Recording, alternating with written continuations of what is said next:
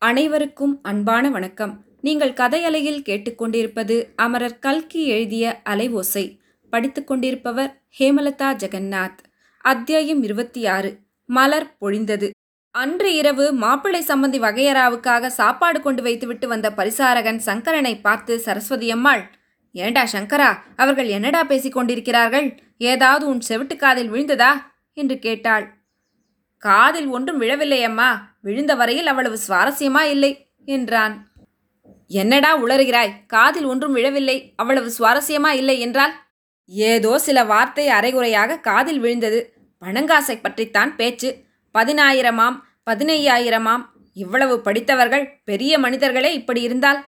அதனால் என்னடா மோசம்? பிள்ளையை பெற்றவர்கள் அப்படித்தான் பேசுவார்கள். நாளைக்கு நம் வீட்டு பிள்ளைகளுக்கு கல்யாணம் என்றால் நாம் மட்டும் பணங்காசு இல்லாமல் பண்ணி கொண்டு விடுவோமா?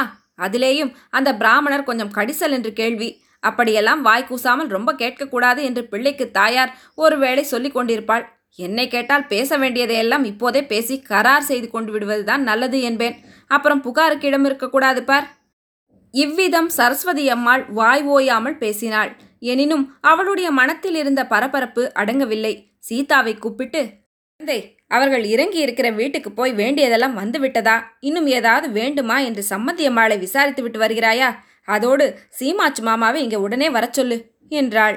சீதா அவர்கள் இறங்கியிருந்த வீட்டுக்கு புறப்பட்டுச் சென்றபோது வழியில் சீமாச்சு ஐயர் வந்து கொண்டிருந்தார். ஆயினும் அவள் திரும்பாமல் மேலே சென்றாள். வீட்டின் முன்புறத்து ஹாலில் சௌந்தரராகவன் சாய்மான நாற்காலியில் சாய்ந்து கொண்டிருந்தான். சீதாவை பார்த்ததும் அவன் நிமிர்ந்து உட்கார்ந்து நீ மட்டும் வந்தாயா? உன் தோழியையும் அழைத்து கொண்டு வந்தாயா? என்று கேட்டான். சீதா சிறிது தயங்கிவிட்ட பிறகு நான் மட்டும்தான் வந்தேன். நீங்கள்தான் லலிதாவை காபராப்படுத்தி விட்டீர்களே என்று சொன்னாள்.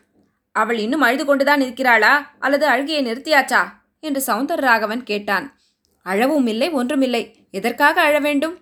அவளை பாடச் சொன்னதற்கு பாடத்தான் இல்லையே. ஒருவேளை அழ ஆரம்பித்து விட்டாளோ என்று பார்த்தேன். போகட்டும் நீயாவது இந்த மட்டும் வாயை திறந்து பேசுகிறாயே. சந்தோஷம். அவளைப் போல் நீயும் பேசாமடந்தியாயிருந்தால் ஆபத்துதான் என்றான். என்னையும் யாராவது பெண் பார்ப்பதற்கென்று வந்திருந்தால் நானும் பேசாமடந்தியாகத்தான் இருப்பேன் என்று சொல்லிவிட்டு இதற்கு மேல் அங்கே நிற்கக்கூடாது என்று எண்ணி சீதா உள்ளே சென்றாள்.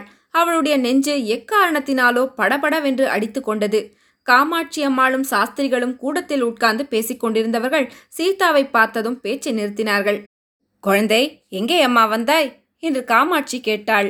சாப்பாடு எல்லாம் சரியாய் வந்ததா? என்று மாமி பார்த்துவிட்டு வரச் சொன்னாள் என்றாள் சீதா. எல்லாம் சரியாய் வந்து சேர்ந்தது என்று சொல்லு. அவ்வளவுதானே? அவ்வளவுதான் மாமி. லலிதாவை பற்றி ஒரு வார்த்தை நானே சொல்ல வேண்டும் என்று வந்தேன். இன்றைக்கு ஏதோ அவள் பேசாமல் நின்றாளே என்று எண்ணிக்கொள்ளாதீர்கள். எங்கள் லலிதாவைப் போல் இந்த பூ உலகத்திலேயே சமத்து கிடையாது. கலகலவென்று பேசிக் கொண்டிருப்பாள். பாட்டு என்னை விட எவ்வளவோ நன்றாய் பாடுவாள்.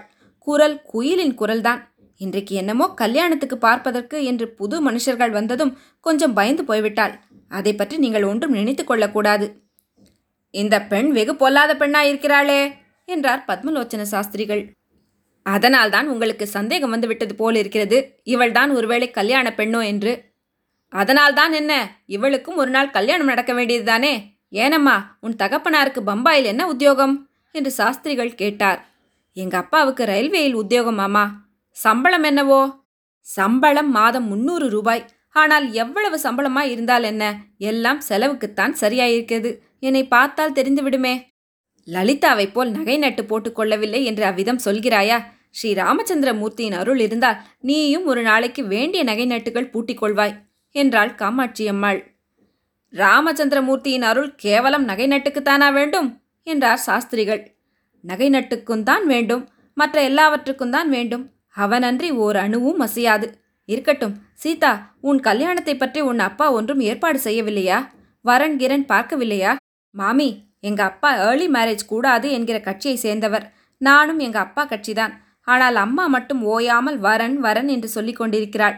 உங்களிடத்தில் கூட நாளைக்கு ஏதாவது சொன்னாலும் சொல்லுவாள். நீங்கள் கவனிக்க வேண்டாம். ஏனம்மா அப்படி சொல்லுகிறாய்? காலாகாலத்தில் உனக்கும் கல்யாணம் நடக்க வேண்டியதுதானே? என்றாள் காமாட்சி. நடக்க வேண்டியதுதான். ஆனால் ஐயாயிரத்தை கொண்டு வா பத்தாயிரத்தை கொண்டு வா என்று கேட்கிறார்களே அதற்கு எங்கள் அப்பா எங்கே போவார்? அதனால்தான் நான் கல்யாணமே பண்ணிக்கொள்வதில்லை என்று வைத்திருக்கிறேன். பெண்ணாகட்டும் பிள்ளையாகட்டும் இப்படியல்லவா பெற்றவர்கள் விஷயத்தில் பயபக்தியோடு இருக்க வேண்டும்? என்றார் சாஸ்திரிகள். லலிதா மட்டும் என்ன அப்பா அம்மா கிழித்த கோட்டை தாண்ட மாட்டாள் மாமா. நாளைக்கு உங்கள் பிள்ளைக்கு வாழ்க்கைப்பட்டு விட்டால் உங்களிடத்திலும் அப்படியே நடந்து கொள்வாள். நீங்கள் புறப்பட்டு வந்த பிறகு நான் அவளிடம் என்ன சொன்னேன் தெரியுமா? லலிதா கல்யாணமான பிற்பாடு மாமனாரும் மாமியாரும் தான் அப்பா அம்மா என்று நினைத்துக்கொள். சொந்த தாய் தகப்பனார் கூட அப்புறம்தான் என்று சொன்னேன். லலிதாவும் அதற்கு என்னடி சந்தேகம்? என்றாள். கேட்டீர்களா மாமி? இந்த காலத்து மாட்டுப் பெண்களைப் போல் மட்டு மரியாதை இல்லாமல் தாட் பூட் என்று லலிதா நடந்து கொள்ள மாட்டாள். நான் ஏதோ சிறு பெண் சொல்கிறேனே என்று வித்தியாசமாய் நினைத்து கொள்ளாதீர்கள். எங்கள் லலிதாவை கல்யாணம் செய்து கொள்ள உங்கள் பிள்ளை கொடுத்து வைத்திருக்க வேண்டும். உங்கள் பிள்ளையை கல்யாணம் செய்து கொள்ள லலிதாவும் கொடுத்து வைத்தவள்தான். சந்தேகமில்லை. இந்த பெண் அபார சமத்தா இருக்கிறாளே என்றார் சாஸ்திரிகள். இதை கேட்டு சீதாவின் உள்ளம் குதூகலமடைந்தது. அதற்கு மேல் அங்கே பேசிக்கொண்டு நிற்பது நியாயமில்லை என்று உணர்ந்தாள். மாமி நான் போய் வருகிறேன். ஏதாவது தப்பாய் சொல்லியிருந்தால் மன்னித்துக் கொள்ளுங்கள் என்று சொல்லிவிட்டு புறப்பட்டாள். போகும் வழியில் முன்னிருந்த இடத்திலேயே இருந்த ராகவன் நீ அம்மாவிடம் சொல்லிக் கொண்டிருந்ததையெல்லாம் கேட்டேன். பத்தாயிரம் ரூபாய் கொடுத்து வக்கீல் வைத்திருந்தால் கூட நீ உன் தோழியின் கட்சியின் பேசியது போல் யாரும் பேசியிருக்க மாட்டார்கள். உன்னை சிநேகிதியாக பெறுவதற்கு உன் தோழியும் ரொம்ப கொடுத்து வைத்திருக்க வேண்டும் என்றான். தேங்க்ஸ் என்றாள் சீதா. எனக்கு எதற்கு தேங்க்ஸ் நான் அல்லவா உனக்கு தேங்க்ஸ் சொல்ல வேண்டும்? நீங்கள் இப்போது தேங்க்ஸ் கொடுத்தால் நான் பெற்றுக்கொள்ள மாட்டேன். நாளைக்கு கல்யாணம் நிச்சயம் செய்துவிட்டு கிளம்பினால் அப்போது பெற்றுக்கொள்வேன். கல்யாணம் நிச்சயம் செய்ய வேண்டியதுதான். ஆனால் அதற்கு இரண்டு கட்சியின் சம்மதம் அல்லவா வேண்டியதாயிருக்கிறது? என்று ராகவன் கூறிவிட்டு புன்னகை புரிந்தான். அதற்கு பிரதியாக சீதாவும் புன்னகை செய்துவிட்டு புறப்பட்டாள். சௌந்தர் ராகவனுடைய வார்த்தைக்கும் புன்சிரிப்புக்கும் பொருள் என்ன என்பது அவள் மனத்திற்கு தெளிவாகவில்லை. ஆனால் அவளுடைய அந்தராத்மாவுக்கு ஒருவேளை அவற்றின் பொருள் தெரிந்திருக்கலாம். ஒரு விஷயம் நிச்சயம். கிட்டாவையரின் வீடு நோக்கி சீதா சென்று கொண்டிருந்த போது வானவெளியில் தேவர்களும் கந்தர்வர்களும் கிண்ணறர்களும் நின்று அவள் மீது மனம் மிகுந்த நறுமலர்களை தூவினார்கள். தேவலோகத்து இசைக்கருவிகளை இசைத்துக்கொண்டு அமரக்கண்ணியர் இன்ப கீதங்களை பாடினார்கள். அந்த கீதங்களுக்கும் இணங்க ஆனந்த நடனமாடிக்கொண்டே சீதா அவ்வீதியில் நடந்தாள். தனக்கு என்ன நேர்ந்துவிட்டது?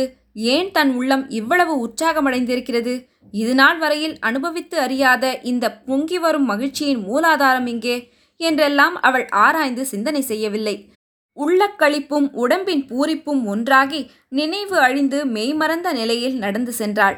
வீட்டுக்கு போய் சேர்ந்ததும் ஒருவாறு பிரம்மை நீங்கிற்று. சரஸ்வதி அம்மாளிடம் நேரே சென்று மாமி நீங்கள் கவலைப்பட வேண்டாம். லலிதாவை பற்றி நான் புகழ்ந்த புகழ்ச்சியில் சம்பந்திகள் அப்படியே சொக்கி போய்விட்டார்கள். மாப்பிள்ளை கூட கேட்டுக்கொண்டுதான் இருந்தார். நாளைக்கு அவசியம் கல்யாணம் நிச்சயம் செய்து கொண்டுதான் போவார்கள் என்றாள். சரஸ்வதி அம்மாள் உள்ளம் நிறைந்த நன்றி உணர்ச்சியோடு உன்னுடைய சமத்துக்கு மற்றவர்கள் திருடப் போக வேண்டியதுதான். வயதானவர்களுக்கெல்லாம் உன்னுடைய சமத்தில் ஒரு பங்கு இருக்கக்கூடாதா? வந்த மனுஷர்களை யாராவது போய் எட்டி பார்க்கிறார்களா பார்? எல்லாரும் இந்த வீட்டையே சுற்றி கொண்டிருக்கிறார்கள். சீமாச்சு மாமா என்ன சொன்னார் தெரியுமா? இந்த வரன் நிச்சயமாகும் என்று அவருக்கு தோன்றவில்லையாம். இவரை யார் கேட்டார்கள்? ஏதாவது அபிஷ்டு என்று சொல்லி வைப்பதே சிலருக்கு தொழில் என்று கூறினாள். இருபத்தி ஆறாம் அத்தியாயம் முடிவுற்றது. நன்றி.